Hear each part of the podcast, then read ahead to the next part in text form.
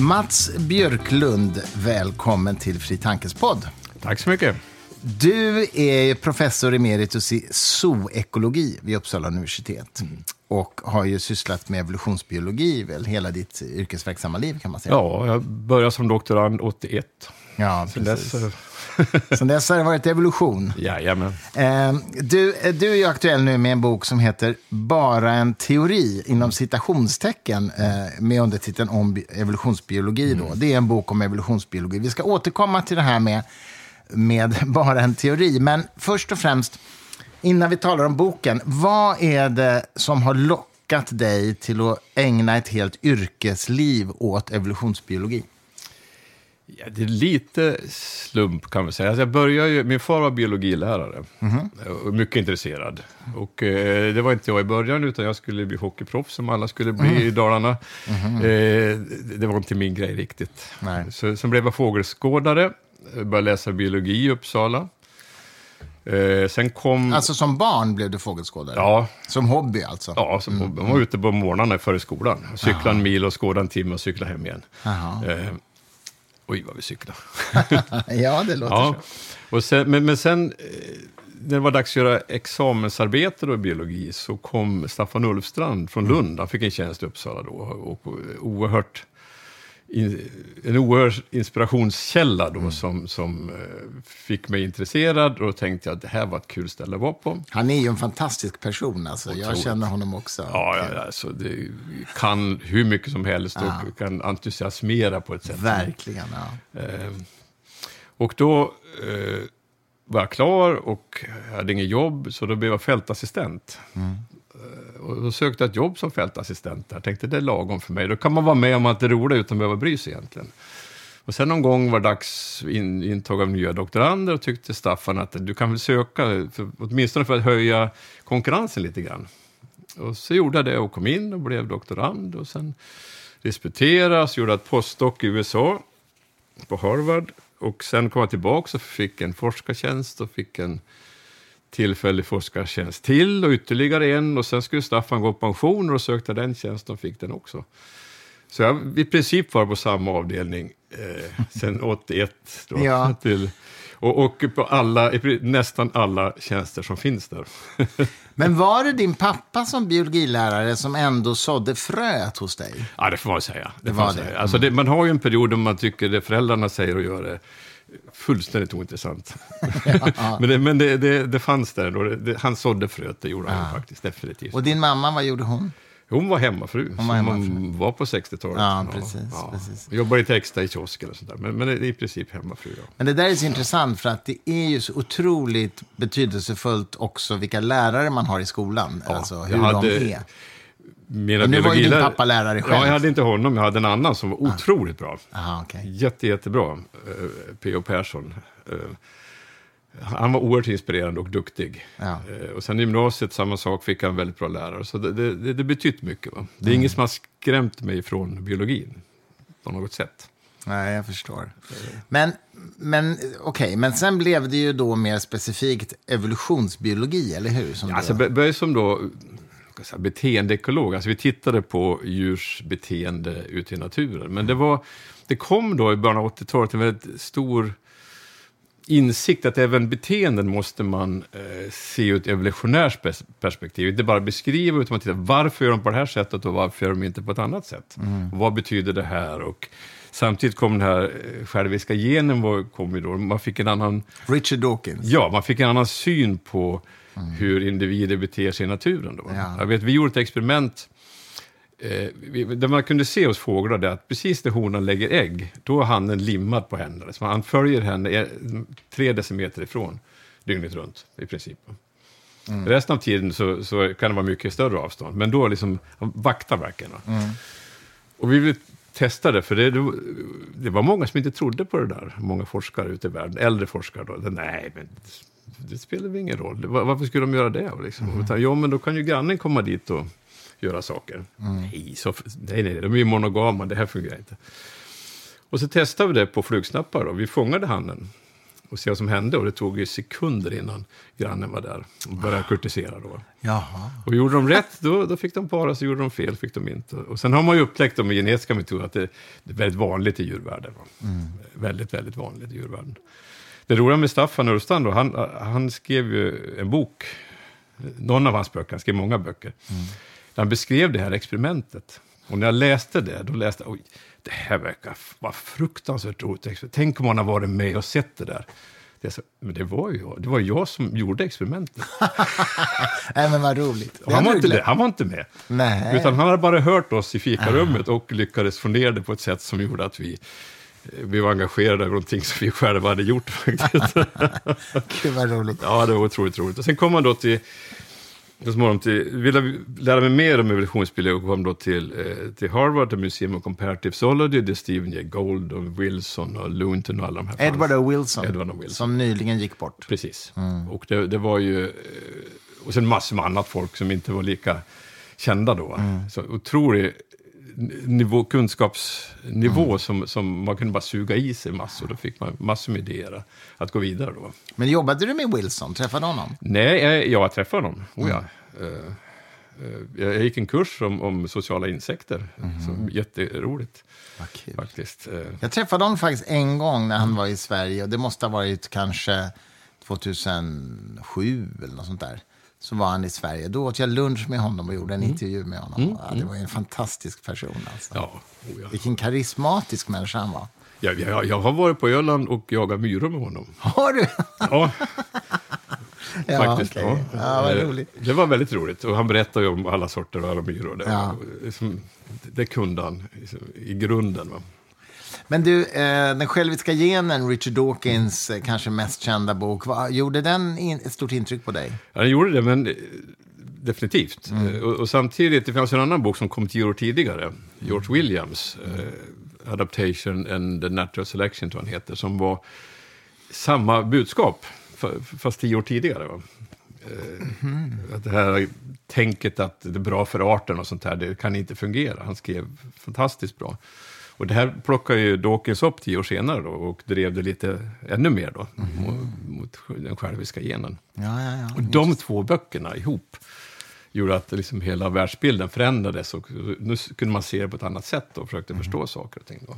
Och då, då på den här tiden, det känns som det var medeltiden, men alltså det, på 70-80-talet, det var inte självklart de här tankarna man har idag på något sätt. Va? Nej. Utan det levde kvar ganska mycket annat. Vad var det ja, som- mycket det här att saker och ting sker för att det ska vara bra för arten. Mhm. Och, och, och det där dog ju i princip...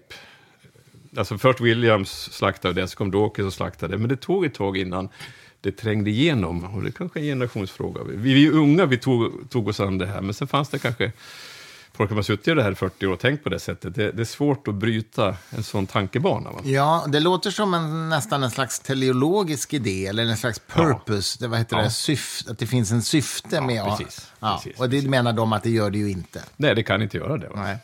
Det är ju nästan lite religiös idé. Ja, det är det ju definitivt. Va? Ja. Oh ja, oh ja, oh ja. Men, eh, ja, men vad kul. Vi, Dawkins kommer ju hit faktiskt till Stockholm. Den 5 maj gör vi ett stort Okej. event med honom. Ja, ja. Eh, om hans eh, legacy, hans, eh, hans arv, så att säga. Vad han har betytt på olika sätt. ja. En hel kväll med, med publik. Så att, så att eh, ja, nej men Dawkins förknippas ju dels med hans religionskritik, men också förknippas ju oerhört mycket med evolutionsteorins eh, liksom, ban, vad heter det, banförare. Ja, precis. Ja. Framförallt tidiga åren då.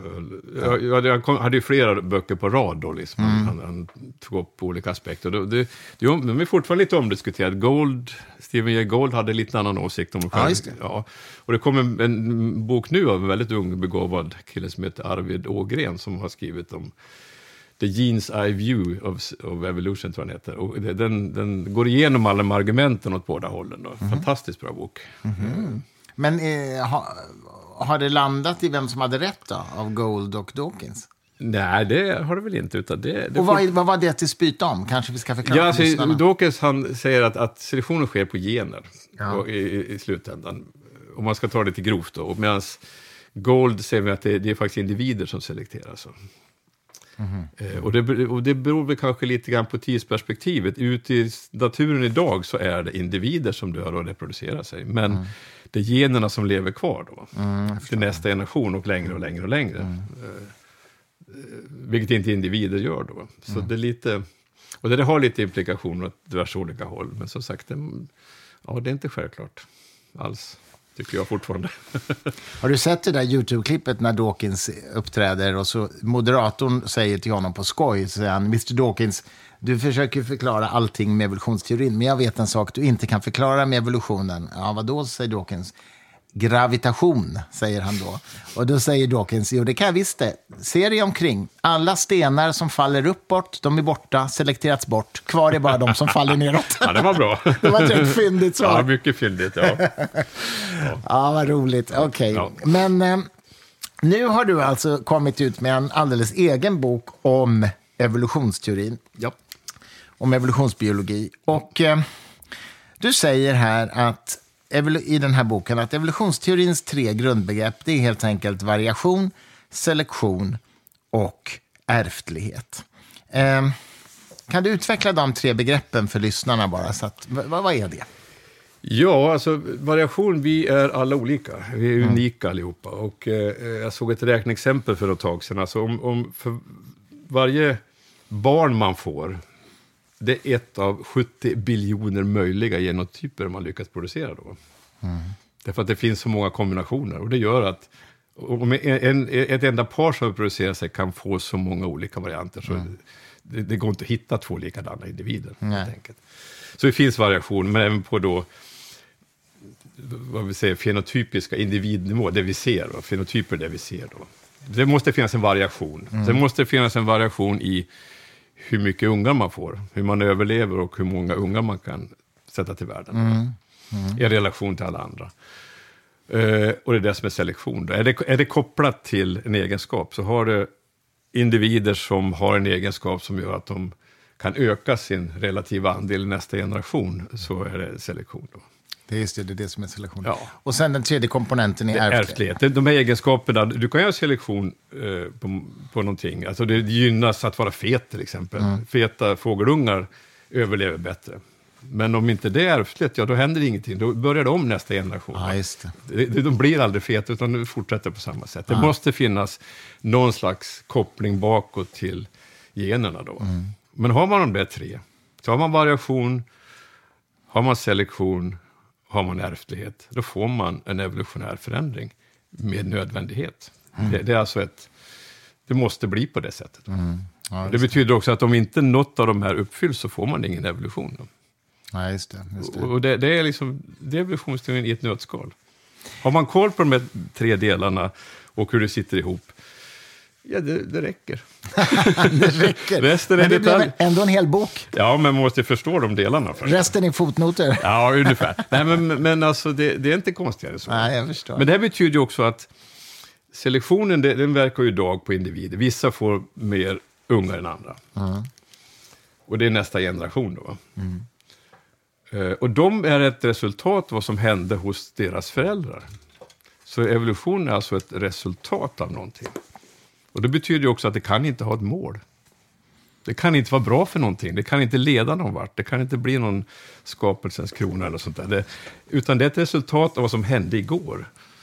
så har man en väldigt variabel miljö så är dagens individer eh, resultat av förra, gårdagens vinnare. Men det kan vara dagens förlorare istället. Va? Ja, just det. Just det. Det finns ingen framåtriktning egentligen. Utan det är bara, ja, jag förstår. Det var en intressant eh, tankebild faktiskt. Så är det bra att vara stora generationer, ja, då, då blir de här större som får fler ungar. Då. Och så blir det stora individer. Men det är dåligt det året, ja då... Ja, Mm, jag förstår vad du menar. ja, just det. Så det finns ingen tanke och då, därför kan det ju inte vara bra för arten heller. Nej. Utan det blir vad det blir. Alltså, jag, jag brukar säga, du får säga om, om du tycker det är rätt att säga så här, men ibland när jag har mött personer som har, vad ska vi säga, en religiös dragning som säger att ja, men det kan inte vara så att, att evolutionen är bara en slags blind slump. Och då brukar jag säga att ja, men evolution, evolutionen är inte alls en slump. Det är till motsatsen till slump. Selektionen är ju inte slumpmässig. Nej, nej. Utan, utan den är ju, ja, den är ju verkligen motsatsen till slumpmässig. Ja, det är ett orsakssamband? Ja, det är ett orsakssamband. De bäst anpassade eller Ja, liksom, ja. eh, eh, överlever. Det, så slumpmomentet finns ju egentligen bara på det här genetiska mutationsnivån. Det är ju där slumpen kommer in. Ja, det, finns, selektionen är inte, sambanden är inte perfekt. Va? Ja, okej. Alltså, är, är det, det, det är på s- många småfåglar, vi har ju sett, vi har, vi har gjort sådana studier, eh, till exempel då, att det är bra att ha långa vingar, Mm. för de överlever längre. Antagligen för att de kan flyga från sparrhöken. Då. Mm. Men sitter de och sover när sparrhöken kommer, ja då spelar det ingen roll vilken vinge du har. Nej. Så det finns en sån komponent i det hela, så det är ett luddigt samband, men det är ett tydligt samband. Alltså selektion har ingenting med slump att göra. Det, det är precis motsatsen. Ja, men det är bra, för då, det, det är det jag brukar säga. Då tycker folk det är jättekonstigt. För man är så, de är så vana att tänka på evolutionen som en slumpmässig process. Ja, men då, då, då har de vi, som är religiösa. Ja, och då har vi ju då, då tar man upp det här som kallas för genetisk drift. Då, så, så att om du har ett begränsat antal individer och sen plockar du ut hälften så kommer du få en liten förändring. Du kommer inte få exakt samma fördelning. Eh, och det, det där är ju en, en, en drivkraft då, eller drivkraft, men, men det är ett fenomen som förekommer framförallt i väldigt små populationer. Då. Eh, och det där, betydelsen av det har ju diskuterats mycket då, men, men det, det finns så att säga. Och det, det är en slump. Men, men det, det, jag tror inte det finns något fall där man kan visa att någonting har utvecklats på det sättet. Egentligen. Ja, jag förstår. Nu kommer alla molekylärbiologer att hacka på mig, men i alla fall, det, det, är liksom en, en väldigt långsam, framförallt om det är jättestora populationer, då är det en oerhört långsam process. Jämfört med selektion då, som det kan gå mycket fortare. Ibland också när man talar med lite mer sofistikerat tänkande religiösa personer så säger de ju ibland så här att Jo, men vi accepterar, vi accepterar evolutionen, eh, det, men vi, vi menar att Gud liksom använder sig av den, eller att Gud guidar den, så att säga, i en viss riktning. Och då har jag alltid tänkt så här att Ja, men då är det ju inte evolution. För evolution, själva definitionen på evolutionsteorin är ju att det bara är eh, variation, ärftlighet och selektion och ingen annan mekanism alls. Nej. Och om det då skulle vara någon ytterligare mekanism, det vill säga Gud, då är det ju inte längre evolutionsteorin. Precis. Eller hur? Ja, det, så är det. För de, de vill nämligen gärna säga, de här som säger så, att, att vi accepterar evolutionsteorin, men vi tror att Gud är med och guidar. Och då säger jag, nej, då accepterar ni inte evolutionsteorin. Nej. Håller du med om det? Ja, det, jag har hört liknande, alltså folk som är aktiva idag, eh, tyckte, men, de, de, de, köper allt det här, för de, kan, de ser ju liksom, de, de kan inte, de, de ser hur det fungerar, de kan, Ja. de kan inte säga emot, för de är Nej. forskare och Ja. utbildade på, på det sättet. Men, men, samtidigt, ja, men det här är Guds sätt att, att låta det fungera. Ja, Ja, men, alltså, men då, då lägger sig ju inte Gud i det hela. Så Nej, att säga. precis, Och, och då, då, det kan man ju tänka sig. Man kan ju tänka sig att det finns en, en, en apatisk gud, kan man ju tänka sig, som inte har med det här att göra överhuvudtaget. Ja, ja. Det kan man ju tänka sig. Och då är ju evolutionsteorin vad den är. Men ofta så vill de ju gärna säga att ja, men Gud använder evolutionsteorin i en viss riktning. Och då är det inte evolutionsteorin. nej det är det ju inte faktiskt. Eller hur? Och, och det är svårt att förstå varför ska de riktningarna och inte. Liksom. Va- Varför ska Ja. Vissa grenar dö ut och vissa blir större och så vidare. Ja. Jag tar upp ett exempel på hästdjuren som ju var väldigt stora ett tag. Va? Ja. Någon gång i världen, jag tror det var 20 arter hästar i bara Nordamerika. Ja. Eh, ja, de dog ut de flesta. Vad är det för mening med det då? jag har ingen aning. Alltså. Det kan man Och parasiter, usch. För några veckor sedan hölls det ju ett seminarium, en konferens i Stockholm som, eh, med kreationistiska vetenskapsmän, alltså personer som inte accepterar evolutionsteorin. Det är ganska fascinerande. Tidningen Världen idag gjorde ett reportage om det här där de säger då att den amerikanska biologidoktorn Natal Jeanson eh, talade om hur genetisk forskning eh, bekräftar både Bibelns datering av syndafloden och skapelsen. Och populationsstudier av så kallat mitokondrie-DNA eh, tyder på att alla nu levande människor har en gemensam urmoder som levde för 6000 år sedan, vilket stämmer överens med Bibelns Eva, säger de. Vad säger du när du hör sånt där? Ja, alltså, jag vet inte vad jag ska säga. Alltså, för det, 6000 år sedan, då var det väl stenålder där va? Ja. Och stora, del- större delen av Europa var ju befolkat, så jag vet inte riktigt var det kommer ifrån. Men det, man har, det, det finns ju något sånt här mitokondrie, man kan räkna tillbaka alla mitokondrier till en Eva då, som man kallar det. Lite olyckligt då. Mm. Ja. Men, men, men det ligger ju någonstans 100 000 år tillbaka, va? 150 000 år, det är lite osäkert. Eh, Mm. Och vad- men men det vad- fanns ju massor med andra Evor samtidigt. Alltså det fanns ju massor med andra, men det är bara det att i de här, i, den här om, om, om individer reproducerar sig slumpmässigt, så att säga. en del får många barn och en del får få barn, så blir det vissa grenar som blir väldigt dominerande och andra blir mycket mindre dominerande. De försvinner helt enkelt. Och det, här, men det, det finns ett eh, berömt räkneexempel, någon engelsman som räknar ut hur lång tid det tar innan viss adels, en viss adelsätt dör ut. Va? Givet hur många de är idag, när kommer den här ätten att dö ut? Va? Och det beror på hur många de är och så vidare. Och det här är ju sånt alltid funnits. Det, det går det tillbaka, jag kan ju titta bara på min, egen bakgrund. Jag är släkt med väldigt många i min hembygd, även om det har funnits många. Men det är bara det att vissa familjer var så stora. Va? Eh, och de fick stora familjer och sen de andra, de, de försvann liksom ut. Och, Men- och, så har det alltid fungerat. Och det, Men det här begreppet med mitokondrie urmodern. Va, eh, om jag förstår det rätt så säger du att det är korrekt att alla nu levande människor faktiskt är släkt med en urmoder som levde för ungefär 150 000 år sedan. Ja, alltså man, man tittar på de mutationer som finns och räknar tillbaka. Va? Så finns man, då, då finns det en individ som fick den första mutationen och sen har det följt med. Och blivit fler och fler olika mutationer, olika grenar. Då, va?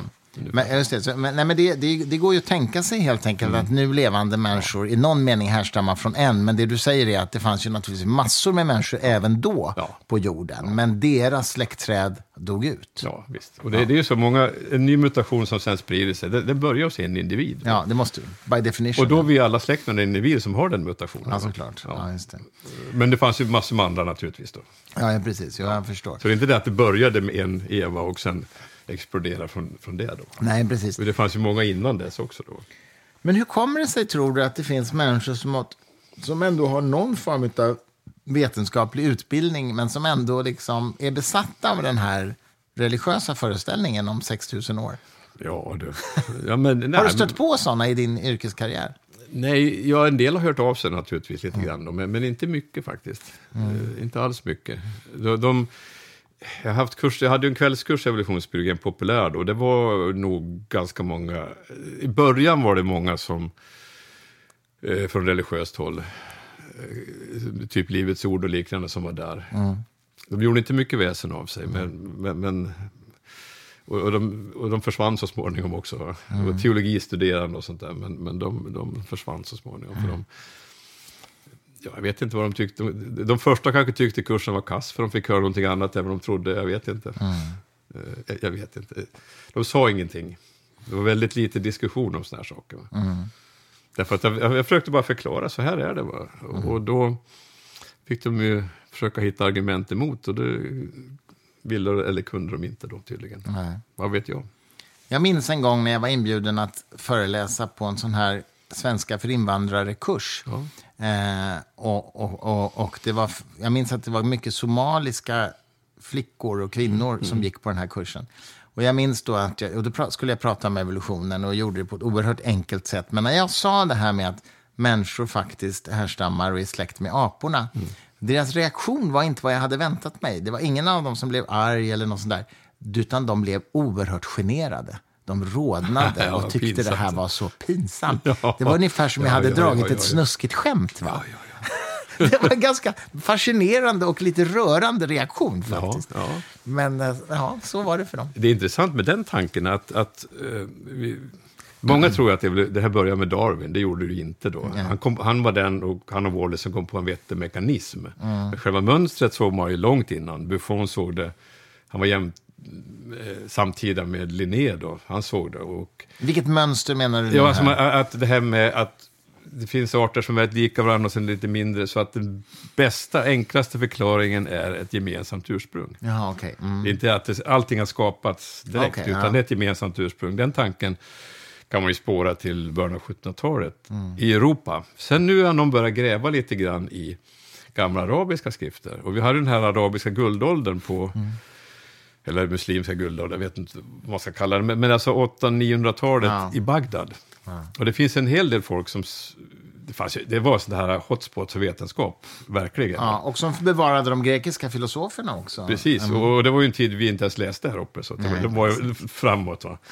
Eh, mycket av det här skriftet är glömda och försvann. Men, men det finns må- finns flera eh, som då har skrivit så, och som då kan tänka sig också mycket väl att människan och aporna har gemensamma förfäder. Mm. Skrev man redan på den tiden. Fantastiskt. Och man, eh, det skulle vara kul att veta vilka diskussioner som pågick i de där kretsarna. Ja. Det var ju fortfarande eh, mycket Gud inblandat naturligtvis, men det var, det var ju oerhört skärpta personer som hade mycket tid att sitta och tänka och diskutera. Va? Och då, utifrån den kunskap de hade så, så kom de fram till de här sakerna. Det, och det var inte så konstigt, för det var, det, det var så uppenbart på något sätt, va? även mm. för dem. Men som sagt, det, är mycket texter, det översattes ju inte till, det försvann redan på den tiden och översattes inte till latin och så vidare. Så sen dog det ut lite grann. Va? Ja. Så vi har liksom underskattat den tiden lite grann tror jag. Ja, det tror jag du har rätt i faktiskt. Du, eh, din bok heter ju alltså Bara en teori inom citationstecken. Kan du ja. förklara vad det begreppet, varför du använder det så? Jo, därför att det, det, är mycket, alla motståndare, eller många motståndare har ju det. Ja, evolution, ja, det är bara en teori. Liksom. Mm. Underförstått, ja, det är någonting någon har smeta ihop klockan halv ett på natten på puben. Liksom. Det, och det kan man bara ha mista, det är ingenting man behöver bry sig om egentligen. Mm. Men, men eh, jag försöker förklara också att det finns ingenting som heter bara en teori. Mm. Alltså teori ur, ett vetenskapligt synvinkel är ganska oerhört stabil. Så massor med data, massor med tester, mm. massa teoretiska modeller mm. för att få ihop den teori överhuvudtaget. Mm. Så, så, det finns inte bara teorier. Nej, de använder det helt enkelt som det är lite svagare ja. påstående om verkligheten. Exakt än vad då kan man undra, vad, vad är liksom alternativet? Men, nej, men du har ju naturligtvis helt rätt. Alltså, mm. alla vetenskapliga beskrivningar av verkligheten är ju i någon mening teorier. Ja, ja. Alltså teorier om verklighetens natur, så att visst. säga. Gravitationsteorin är också bara en teori. Ja, och, och, men, men det bygger ju ofta på någonting i alla fall. Va? Alltså, ja, det, det, kommer ja, inte bara sådär. Nej, exakt. Nej, exakt. Utan det bygger på saker och det, det, det, har ju utvecklats med tiden utifrån kunskapen. Då, va? Ja, men titta på, Linné, eller på Darwin, då, hans kunskap i genetik var ju pinsamma. Mm. Jag kunde ingenting, eller ingen kunde någonting, förutom Mendel. Okay. Som läste Darwin. Aha. Ja. Okay. ja. Så han, han, gick på föreläsningar i Wien om, om evolutionsbiologi till exempel, så han kunde mycket. Ja. Och skrev mycket, sa han till sina släktingar. Mm. Men det försvann sen. Om det brändes eller om man inte skrev, jag vet inte. Men det, det är lite, hör till dunkel då. Men han var mm. ju en skärpt kille. Mm, ja, ja, utan tvekan. Han började förstå hur det låg till med det här. Att, mm. mm. Men Darwin hade ingen aning. Han hade en idé om, om, om hur ärftlighet gick till och sånt där. Och den, den ska vi... Men hade han den ingen aning, säger du? Nej, han hade ingen aning. Där hänger han för övrigt. Jo, alltså han hade samma aning som alla andra hade, att, att avel fungerar. Mm. Uh, man kunde, han, de avlade på, på kaniner och framförallt eh, duvor till exempel. Mm. Man kunde lätt få fram olika sorter. Man såg att det fanns en, alla kunde ju se kopplingar mellan föräldrar och avkommor. En del blir väldigt lika sina föräldrar mm. till exempel. Det är ju liksom ingen, ingen nyhet. Och man har ju avlat på katter och hundar i flera tusen år. Va? Och mm. man har ju förstått hur det fungerar. Mm. Men inte, inte mekanismerna i grunden. Nej, jag förstår. Men bara för att hålla fast vid det här teoribegreppet, mm. alltså det jag tycker är så viktigt att folk förstår det är att en vetenskaplig teori Eh, att, att det kallas teori säger ju ingenting om hur välgrundad den är. Den kan, vara, den kan ha svag evidens mm. eller den kan ha väldigt stor, stark ja, evidens. Eh, så själva begreppet teori eh, säger liksom ingenting om kvaliteten egentligen. Nej. Big Bang-teorin var ju ganska ogrundad när mm, den kom. Mm, och sen så mm, sakta men säkert så samlades ju Precis. evidensen för ja, den, så att säga. Men evolutionsteorin däremot är ju extremt väl belagd, får man ja, väl säga, eller hur? Ja, alltså vi, Naturvetare är kända för att om det går att mäta så gör man det. Mm. och det, man har ju mätt, variation mäter man jämt och selektion mäts hur mycket som ja. helst. Och ärftlighet mäts också hur mycket som mm. helst. Och man ser ju alla de här komponenterna. Mm. Och så försöker man få fram lite mer detaljer liksom, eh, om saker och ting. Men, men den är oerhört välgrundad. Mm. Men skulle du säga så här då, vad, de senaste 20 åren, om vi håller oss till 2000-talet, mm. har, har det skett några omprövningar på någon slags detalj inom evolutionsteorin? Är det något som har ändrats liksom, i synen på hur det går till? Ja, ska vi ta Jo, det finns en variant. Det fanns två forskare, väldigt starka personligheter, fruktansvärt intelligenta personer. En var Sewell Wright i USA och en var Ronald Fisher i England. Mm. De stod på helt olika sidor. Mm.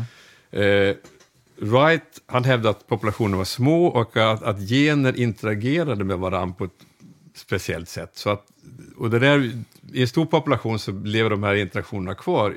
Det krävs en liten population och med drift då för att bryta upp de här. Mm.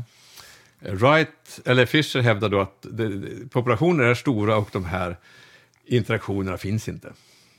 Och, försöker man, och de metoder man hade för att försöka mäta det i naturen och på populationer visade att nej, det, det verkade inte finnas så mycket sånt. Mm.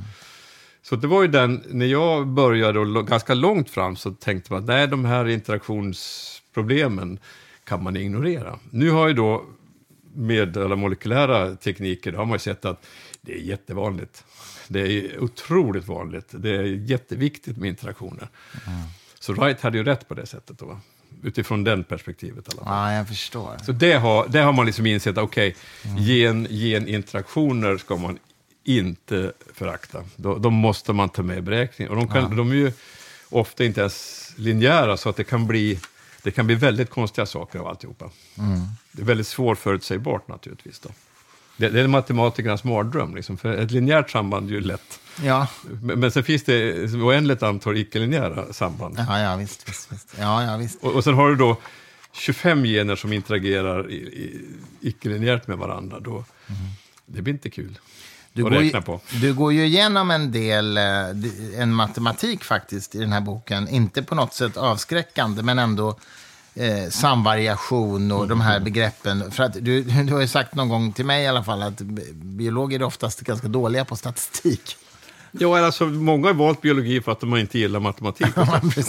Och jag med till exempel, från början. Sen har jag insett att det var ju korkat. Ja, för det behövs ju matematik. Oh ja, det behövs. Det är mycket modeller som kommer ut och de är svåra. Och jag, jag har ju lärt mig en del helt själv då. Så jag kan hänga med i en del modeller, men jag kan inte göra dem själv. Nej, det är som att lära sig ett språk. Ja. Man, man kan förstå vad folk säger, men skulle man försöka säga något själv så blir det bara fel. Va? Ja, jag förstår. Men du, eh, din bok här nu då. Den, du, du, du, talar ju om, du talar ju om variation, det vi ser, som ett kapitel heter, och genetisk variation, det vi inte ser. Vad menar du med det, ex, mer explicit? Ja, i variationer vi ser, det är ju individer vi ser. Aha. Och individer har gener, men de ser vi inte. Nej, just det. Alltså menar individen är ju en, eh, det materiella uttrycket av generna, så att säga. Mm. Och vi kan inte se bakåt in i kroppen vad vi har för slags gener. Va? Nej. Vi kan gissa då att är vi, är vi 2,15 långa så har vi nog gener för att bli lång Mm. och så vidare. Va? Men, men det är en ganska bra gissning. Men det är det enda vi kan göra. Vi kan inte se direkt vad det är för någonting. Nej. Vissa saker är uppenbara, men alltså det, det är inte mycket Nej. man kan se direkt. Hur är det så, med sånt som intelligens? Hur pass ärftligt är det, till exempel? Ja, alltså, vad är intelligens? Ja, Det, precis. det, Det är det är diskussioner. Jag, jag, det, det, intelligens, är med, de tester man gör, det är ett visst sorts Mm. problem som man kan lösa på en viss tid. Mm. Eh, och de är ju väldigt speciella. Då kan man lösa, och, om man bara fortsätter med att diskutera intelligens, då, så att om du löser 15 eh, exempel då, på, på, på en timme, så får du en viss nivå. Va? Och löser du bara 10 så får du en annan. Men har du fem timmar på sig, kanske den som löser 10 skulle kunna lösa 100 istället. Va? Ja, just det. Eh, därför att de behöver längre tid på sig att tänka. Men de här testen gynnar folk som tänker snabbt. Va? Och jag vet när en kompis, när han skulle mönstra, då, då gör man ju sådana intelligenstest. Han tyckte bör- första frågorna var så urbota dumma, vilket de är. Va? Skriv ditt namn, liksom, stryk under cirkeln och sånt där. Så han började bakifrån och löste alla då upp till en viss nivå. Och fick världens utskällning sen. Men i alla fall, han, ja. Han fick jättedåligt betyg på de där. Men han klarade de svåraste frågorna. Så då, och då undrar man, vad, ja, vad är då intelligens? Det finns ju många olika sorters intelligens, jag ty- kan, tycker en del, och jag är ganska dåligt insatt i det. Men, och då ärftligheten, ja, alltså det beror ju på... Jag skulle säga att det är svårt att, det går inte att säga, för det var ärftligheten att kunna lösa viss sorts problem. Är det intressant? och vi har ju olika färdigheter. Jag menar, jag har ju en, min gam, en gammal barndomskamrat, han, han sa där i ettan att han skulle bli snickare, och det blev han. Han är jättebra på det. Jag är fullkomligt värdelös. Fullständigt värdelös. Ja. Nej, men det är olika Men han är inte bra på matte, det kan jag säga. Nej, det är olika talanger onekligen. Ja, så är det ju. Va? Jag blev ju lurad av min son som gav mig ett sånt papper med tio instruktioner. Och det första eh, instruktionen var läs alla tio punkterna innan du börjar med den första. Du kanske känner igen där. Och, sen, och så tvåan var typ så här, rita en cirkel i en cirkel och bla bla. Och jag utförde ju alla de här tills jag kom till sista punkten där det stod utför bara uppgift nummer sju och ingen annan. Nej, just det. Då var man kört. Ja, exakt. Typiskt en sån här som man har, man har bråttom och ska Ja, göra Det har jag rätt. gått på också. Du hade det, va? Ja, då. jag har gjort det. Du har gjort det? Ja, ja. Ja, det är ganska roligt. Ja. Men du, din bok, vem, skulle du, vem skriver du den här boken för, så att säga? När du har skrivit den, vad är din tänkta läsare? Vem är det? Det är en person som uh, öppet sinne och som är intresserad av eh, de här frågorna. Evolutionsbiologi, selektion, ärftlighet, eh, allt det där. Va? För det är mycket diskussion om ärftlighet och olika sätt. Och, eh, jag tar upp en hel del. Det finns ett sätt att tänka just i variation, det är att vi är ju väldigt olika. Va? Och det här med att gruppera folk i grupper då, det kan man göra. Eh, Vi sitter här som en liten grupp och diskuterar. Va? Eh, Men vi har, inte- och vi har andra saker gemensamt, men man kan inte utifrån vad vi vet att vi sitter här kan man inte säga exakt någonting annat. Va? Nej. Eh, gruppens definition gäller bara för definitionen, men inte utanför det. Ja, och, det här det, är, och, det här är, och det är just det här typologiska tänkandet, att man tänker i typer då, liksom. Mm. Pensionärer, ja, norrlänningar, dalkarlar och så vidare. Mm. Det, det, det, det håller liksom inte. Va? Nej. Hur ska man göra då istället? Då? Ja, man, man får titta i termer av variation. Va? Och, sen, och man behöver definiera en grupp, till exempel eh, i ett klassrum så har man en grupp. Så är det en grupp som är enhetlig så tillvida att de sitter i klassen. Men sen är de individer allihopa. Man måste ta hänsyn till alla individer då. Och det vet jag ju när jag haft doktorander, jag har, de har ju varit extremt olika. Och läser man, kommer en sån här doktorand, handledarkurs, och då får man lära sig en massa dumheter. Som till exempel? Ja, så här fungerar de då och då och då. Liksom. Och, jag- nej. och, och vissa hade någon som, som ville behövde, som ville att man skulle prata med dem och fråga hur det gick varje dag. Eh, någon annan tyckte då, frågar man en gång i månaden så var det ett påhopp. Eh, liksom att tror inte att gör någonting, liksom ungefär. Va? Och sen, man får liksom känna sig för hela tiden på det sättet. Och, och, vi är olika på alla sätt och vis. Och det, det, så, och vi har för och nackdelar och det, just med grupperingarna hit och dit, det, det, det funkar inte. Nej, men det är uppenbart att många människor har svårt att skilja på ett påstående som gäller statistiskt på gruppnivå och, och som inte betyder att det gäller på individnivå. Så att säga. Precis. Och också det här med vilka kategorier ska man välja. Den här eviga diskussionen till exempel om det finns några kognitiva skillnader mellan manligt och kvinnligt till exempel. Jag läste någonstans, jag vet inte alls om det här stämmer, men det är ändå ett rätt kul exempel på att ta till exempel det här med spatial förmåga, att kunna vika tredimensionellt i huvudet så här. Så, så stod det någonstans att det finns en liten men ändå mätbar eh, medelvärdesskillnad mellan könen. Eh, men medelvärdesskillnaden är större mellan vänsterhänta och högerhänta än den är mellan män och kvinnor.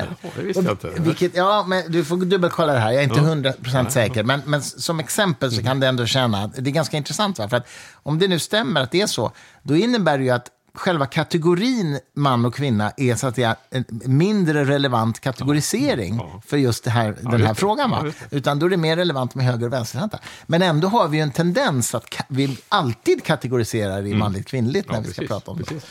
Så det, nej, men det där är faktiskt intressant. Alltså. Ja, nej, ja men det, det, det, det låter väldigt rimligt. För vi, vi, är liksom, vi tänker i de termerna verkligen. Ja. Och, och, och, och de kanske är helt fel. Just höger och vänster kanske är smartare. Ja, ja, just i det fallet i alla fall. Ja, Ja. precis. Men det är men- svårt det där liksom att bryta det, såna här tankemönster. Och vi, vi, jag tar ett annat exempel. Vi har ju könsskillnaderna mellan män och kvinnor. Men eh, de biologiska. I, ja, i snitt 10 procent längre än, än kvinnor. Då. Män är i snitt 10 procent längre. Ja, de, längsta männen, all- de längsta individerna är alltid män, va? och de kortaste alltid kvinnor. Men alltså, det är ett jättelikt överlapp också. Ja, såklart. Mm. Ja. Och då har man ju funderat då på vad, vad är det som gjort att männen har blivit större än kvinnorna? Mm. Och är det verkligen rätt fråga? Det kan man bara svara på om vi vet var vi kommer ifrån.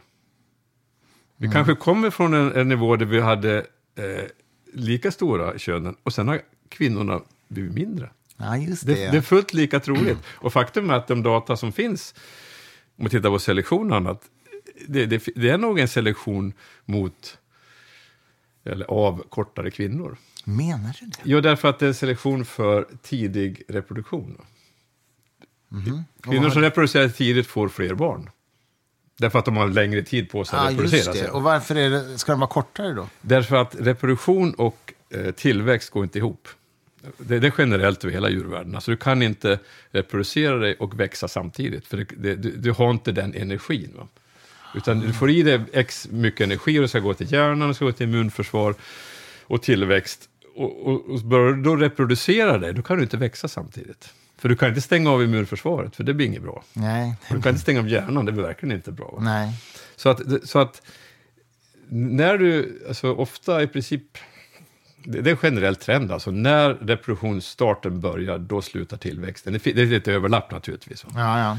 Så, så, så att om det är selektion för, för tidigare reproduktion, så får du reproduktion, för, eh, eh, då, så här ska jag säga, du selektion för tidigare eh, reproduktion, Mhm. så får du selektion av kortare, som en bieffekt Ja. av kortare individer då, Ja, jag och mindre förstår. individer. ja, just det.